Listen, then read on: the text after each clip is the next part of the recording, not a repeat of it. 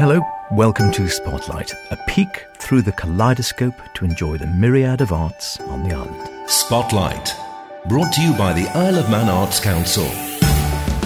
This evening, the last in our little trilogy celebrating the Wurlitzer organ in the Villa Arcade. A fascinating story of a lost character from St Mark's being championed in a new book and talk this coming weekend. And we're dragging things out as we catch up with the island's vibrant drag scene and an upcoming concert this very weekend. As always, do get in touch with any creative artistic endeavours you might be involved in, planning, hoping to create, or would really like to just put in the spotlight. Poetic, drag, visual, theatrical, musical, literary, mime.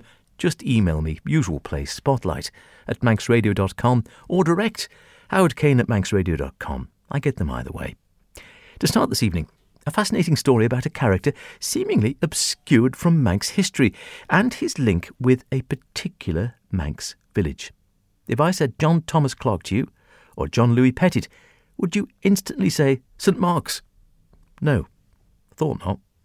But one man who knows all about them and their place in history and is determined to try and secure their place in local history is author Philip Mariano. Well, he was a remarkable man. Um, he was the chaplain of St. Mark's from uh, 1828 through to 1863. He completely transformed the village of St. Mark's so that we have now possibly one of the most beautiful villages on the Isle of Man, all created by him. Everybody who comes from that uh, area, whose ancestors come from that area, will have interacted with him. And yet, what's amazing is that he's practically been wiped from the history books. So that's what really got me interested and bothered, though, in fact, I came into him because of my interest in Petit, who's uh, someone I've been working on for four or five years. And why do you think Clarke has disappeared from the? Was it is it just sort of the way that history goes? Sometimes some characters stay stay remembered forever, and others just disappear into the annals. No, I think that this was part accidental, but part on purpose. He left under a cloud. Exactly what that cloud is, is not clear from the research that I've carried out. But he was brilliant. The parishioners loved him. They did a celebration when he left for him in 1864, to which not one member of the clergy attended. A year later, the hierarchy holds a different celebration for the chap who had been there for a year and they attributed a lot of what Clark achieved to him, which is just simply not possible. Both parties publish uh, things in the newspaper. Um, clearly, there's a 19th century fight going on. It's not the same as a 20th century or 21st century fight. It's a little bit more res- restrained, but still pretty strong. And subsequently, this young chap gets a plaque up in the church, which Clark doesn't. Clark gets a window, but it's invisible, the inscription to him. And nobody, when I went to visit St. Mark's, had heard about it, which is completely unfair. So um, it was not just an accident of history, there's something more going on there. And you, you mentioned Petit, his friend there as well, Jean Louis Pettit. So, where does he come into the frames? He was designer, a painter. He, he, did some really famous artworks, and also eh, seems to be responsible for a lot of the sort of architecture around the St Mark's area. Well, exactly, and no one knows that. In the register of buildings, it says that the designer is unknown. And we know that Clark didn't uh, hire an architect because he left copious accounts. And Petit was there. He's a, by then, 1840. He's a nationally famous architectural writer. He is the leading opponent to the Gothic revival, of which there are very, very few. And he's also a modest, reticent man. He's been supporting Clark for the past 10 years. He visits Clark when the designs are being prepared. It is inconceivable to me that he is not partly responsible for the design of the uh, schoolhouse, the belfry, which altered the chapel, and the almshouses. And that's what makes St. Mark's the unique and beautiful place that it is. And it helps to know who was the architect. And the thing that is amazing, the Register of Buildings says possibly Moorish in influence, which frankly is simply not true. It is just a beautiful Victorian modern architecture with traditional elements, which is exactly what Petit was uh, advocating. And to know this, I think, makes it all more um, valuable, more interesting, mm-hmm. and makes what Clarke did more com- comprehensible.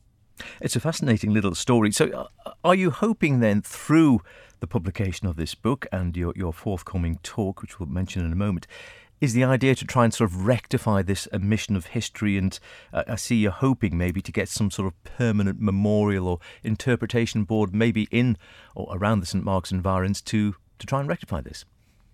Exactly. That is my dream. I don't care at all about the books all the talk or how many people come, but if we could just get a memorial board, then I think Clark gets what he deserves, what his parishioners wanted. Mm-hmm. They started a movement to try and get him a memorial plaque or something. And we end up with this tiny little plaque which just says, to the stonework of the east window. I have never heard of such a ridiculous plaque in all of my work anywhere. And that's all that the parishioners got for their lobbying and efforts in 1899. And I think that a board would be a tremendous asset for visitors and the community with the understanding, the history, and recognition for the great work that this man did. So, uh, both Petit, sorry. I was only going to say, do you, do you, think there's any chance then, have you had any discussions or is there any interest among the sort of local commissioners and authorities on the island of, of doing something along these lines? Well, so far I've been, I wouldn't say banging my head against a brick wall, mm. but um, I haven't had the wholehearted response that I would have liked. And so far, some of the learned societies have said, well, they don't support boards because they wouldn't know where to stop. So at the moment, I don't have a locus that obviously, as an outsider, I can't do anything. But I would love anybody to come forward and do a crowdfunding. And uh, I'm sure there would be a lot of support because this is something that, as soon as I can get in front of someone and explain the story, they say, "Oh yes, how how how nice." But I don't yet have the locus of responsibility that would carry it uh, through.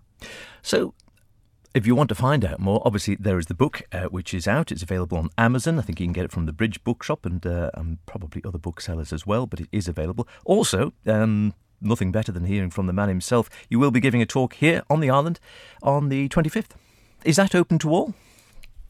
Yes, it is. Uh, it follows, there's a celebration of St. Mark's 250th anniversary, um, which is this year. And the bishop is kindly coming along to either lead or uh, participate in a service at two o'clock. Followed by that, everyone will get a cup of tea and then um, I will give my talk in the schoolhouse that Clark and Petit built, which for me is um, a great honor and privilege. And I'm delighted to be able to do that. And I will recount the story in more detail following that at three o'clock. I love these stories of lost characters from the island's past. Do get to the talk if you can, 3 pm at the Schoolhouse St Mark's. Philip will be there with his book. I'm sure he'll sign it if you ask. Or, of course, you can get it from the Bridge Bookshop or online. Spotlight. Brought to you by the Isle of Man Arts Council. Now, more organ talk. Stop it. We've been hearing from Wurlitzer Supremo Keith Simpson as we launch into this summer's series of organ concerts at the Villa Arcade with the wonderful Wurlitzer. But before he told us more about just who would be flying the console in the coming weeks, I suggested this to him. We're sitting right next to the organ. We've got the place to ourselves. Uh, we've got a wonderful player in yourself here. Can you demonstrate a few of the sounds then that uh, you might be able to hear or that the Wurlitzer can or is famous for producing? Because it is an orchestra in itself in so many ways. So Perhaps we could just have a, a small demo of a couple of the sounds it can do. Yeah, sure. It's um, it's a, a, a very uh, very able organ, if you like. Uh, of course, most organs can play just like a, a, church organ with the hymn type sounds.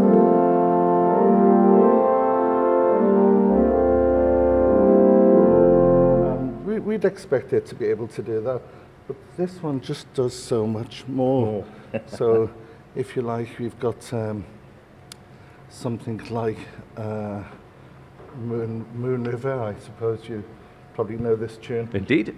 Just sounds so much nicer on this type of organ.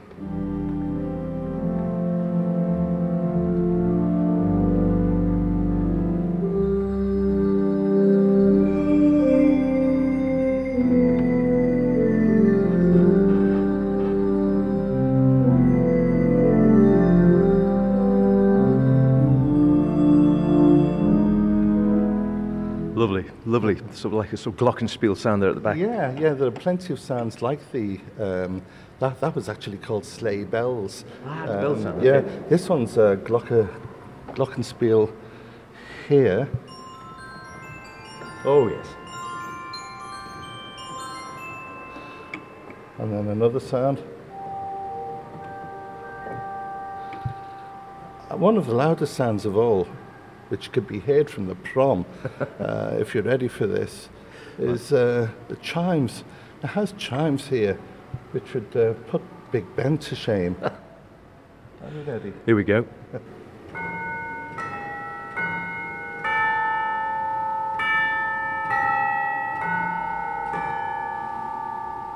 Spectacular. Spectacular. Some wonderful sounds there from the Wurlitzer organ here in the Villa Arcade, and of course, capable of so much more when you've got a, a fine organist like Keith or many of the others who are coming across. Because uh, if I just grab my sheet, there is a whole list of fantastic organists coming up for the summer concerts, uh, which will be here um, at lunchtimes. Uh, anyone can drop in the Wednesday concerts uh, start in full. I, I start the first one off on the 29th of June. Um, all these concerts are at one o'clock and they're all free concerts. And they're every Wednesday then from the 29th of June right through until the 31st of August. August. And there's a real mixture as well, because as you say, you've got some professional Augusts coming over. Also, some names well known on the Isle of Man, the likes of, I'm looking down the list, John Riley and uh, Gareth Moore, of course. Yes, that's right, Howard. Yes, we've managed to get a, a really good mix, as you say, of um, uh, organists from here uh, on, on the island um, and organists from across in the UK. Uh, the organists from the island, apart from myself, uh, we've got John Riley, who's MBE now, of course. Yes. Uh, he's the organist of my own church at St Matthew's in Douglas. Uh, I often deputise for him there, like I'm doing next Sunday. Um, we've also got uh, Dr Peter Lipman. He's the organist at uh, Peel Cathedral, of mm -hmm. course. Uh, he's doing the 24th of August. Uh, Gareth Moore, as you say, he's the organist of Trinity Methodist, uh, the 10th of August. And we've got uh, Sarah Goldsmith. Um, Sarah has a Hammond organ at home. She lives in um, uh, Colby. And she's a great help to me in organising these concerts. She's one of the friends of the Isle of Man, where it's, uh, and we've also got uh, real legend on the island, Margaret Cubbin, who's probably the most experienced organist on the Isle of Man. She's been playing for decades and she's probably covered most of the uh, most of the hotels in, in Douglas now where she's played electronic organ for many, many years. I think everybody in Douglas uh, knows uh, Margaret, Margaret Cubbin. She's doing the, the 31st of August. Well worth coming to. They're semi-professional organists. They're all doing it free of charge. They're not charging for coming over to the Isle of Man and doing these concerts. And all the concerts raise money for local charities. Last year we managed to raise over £1,200. Absolutely terrific. Can you play us out with a little bit of something? Get yourselves down to the Villa Arcade this summer. Check out the Wurlitzer organ and these wonderful free concerts. You can bring your sandwich in here, have your lunch, and get some music, raise money for a good cause at the same time.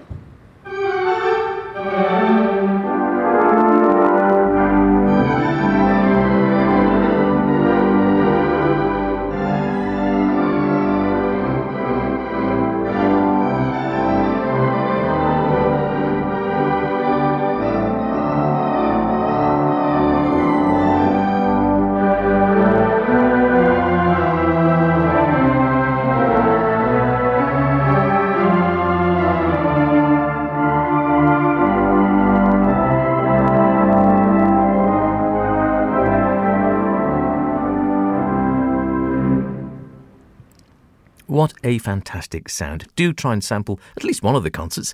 A free musical lunch, all raising money for a good cause. What's not to like?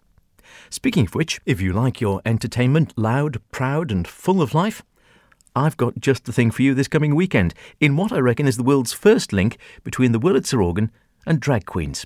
I'll let Manx Bard Owen Atkinson, aka Fenella Beach, explain more. So, yes, this weekend on Saturday, we've got a show coming up at the Outback, kind of in celebration of Pride Month. Um, we're doing a show, we're calling it Absolutely Dragulous.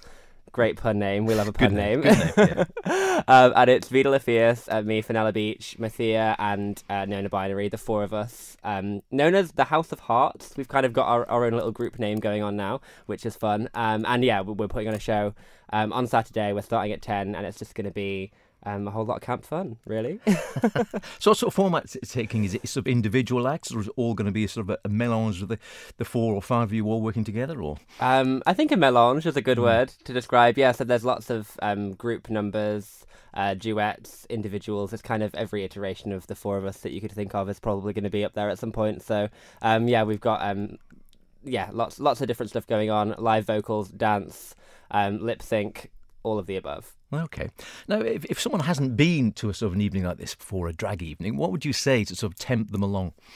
Um, I would say that just come in with an open mind because it's there will always be something. All four of us are so different, right? Each one of us has such different um, performance styles that even if you think perhaps you've never been to a drag show and you don't know what to expect, um, there will be lots kind of on offer and something for everybody.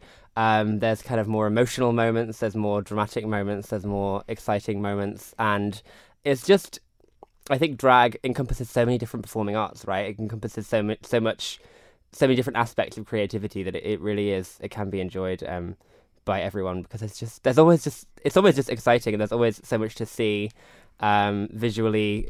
Uh, there's just so much going on, and um, we will entertain you. I can promise that. and is it, would you say it's suitable for, for? I mean, you mentioned open minds there, but would you say it's suitable for anyone, all age groups? Um, yeah, so this drag as a concept, absolutely, um, is suitable for everybody. Like, for example, um, we're organising ourselves together for Pride in August, and that is a completely open event, um, and that can be open to absolutely everybody. Um, anyone, um, families, kids can come along and watch. Obviously, this one is at a nightlife venue, so that'll be 18 plus. Um, so it might be a little bit um, riskier in some areas, um, but drag absolutely can be for for any age group, depending on the show, for sure. Yeah. And it's, i- is this a strong link? There always seems to be a very strong link, doesn't there, between the sort of the drag scene and the burlesque scene? Absolutely, yeah, yeah. So we kind of we all cross over, and um, yeah, I've I've done loads of shows with um, Queens and Tassels is kind of the group that um, the group, the kind of the burlesque group over here, mostly uh, Miss Dee or Rachel, uh, as people know her. Um, we've done loads of shows together, and um, yeah, there's so much crossover. I obviously, as the Manx Bard, I cross over into poetry with it as well. Um, so all of the um, yeah, it's all just performance at the end of the day. It's all just expression, creativity, and joy, really. It is, it is a celebration of life in many ways, isn't it? Yeah. That's what it's all about. I had a question from someone the other day that said, "Is drag camp or not? Is it is, is drag camp or is camp drag or are the two separate?" That is a great question. I love that question. Um, this show on Saturday will certainly be camp because it's Pride themed and because of who we are as performers. I don't think drag necessarily has to be camp, but I think let's say it probably will be. I think that's probably a good answer.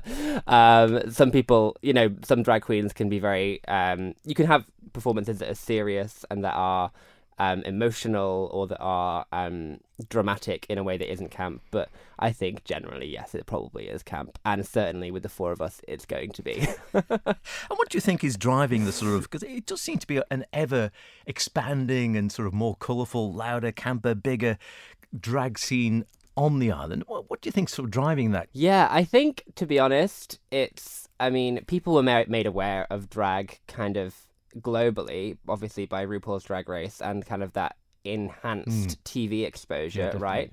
Um, but then also, I think the four of us, and not just the four of us, there are other drag performers on the island, but people kind of um, going out and organizing their own stuff, right? So Vida gave me um, some of my first opportunities to perform over here. I've organised shows since then. We've all kind of been involved in the organisation of stuff. So I think individual drive is a big part of it as well. We just have so much fun doing it that we just think, let's make more and more and more. So um, yeah, I think it's all.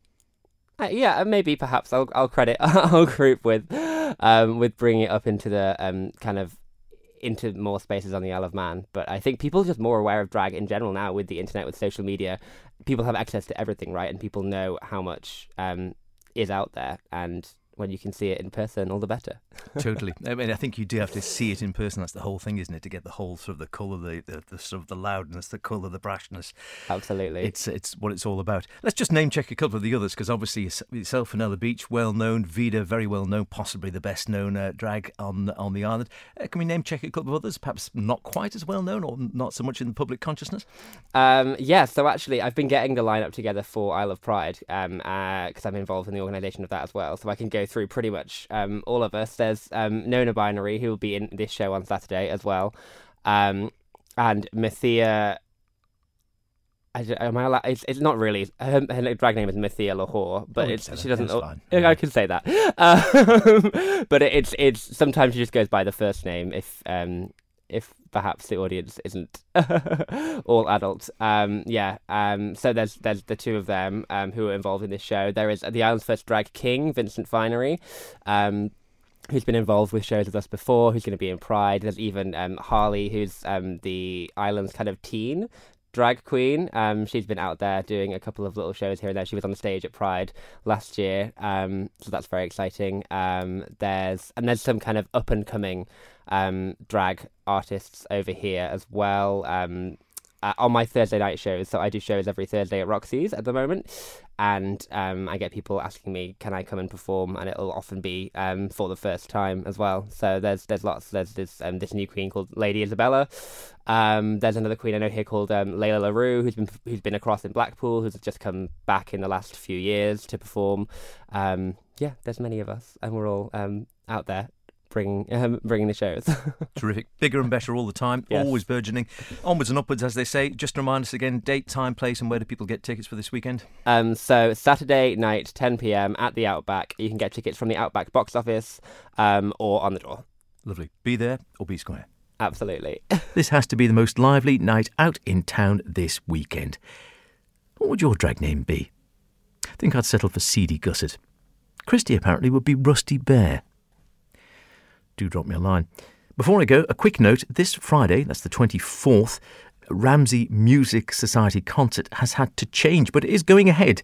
Uh, sadly, the cellist Marie uh, Stephanie Duma has had to cancel due to family illness, but happily, in lightning fast time, she's been replaced by international pianist Russell Medley, who would be playing individually and also duets with RMS's own in house concert pianist Olga Eggert.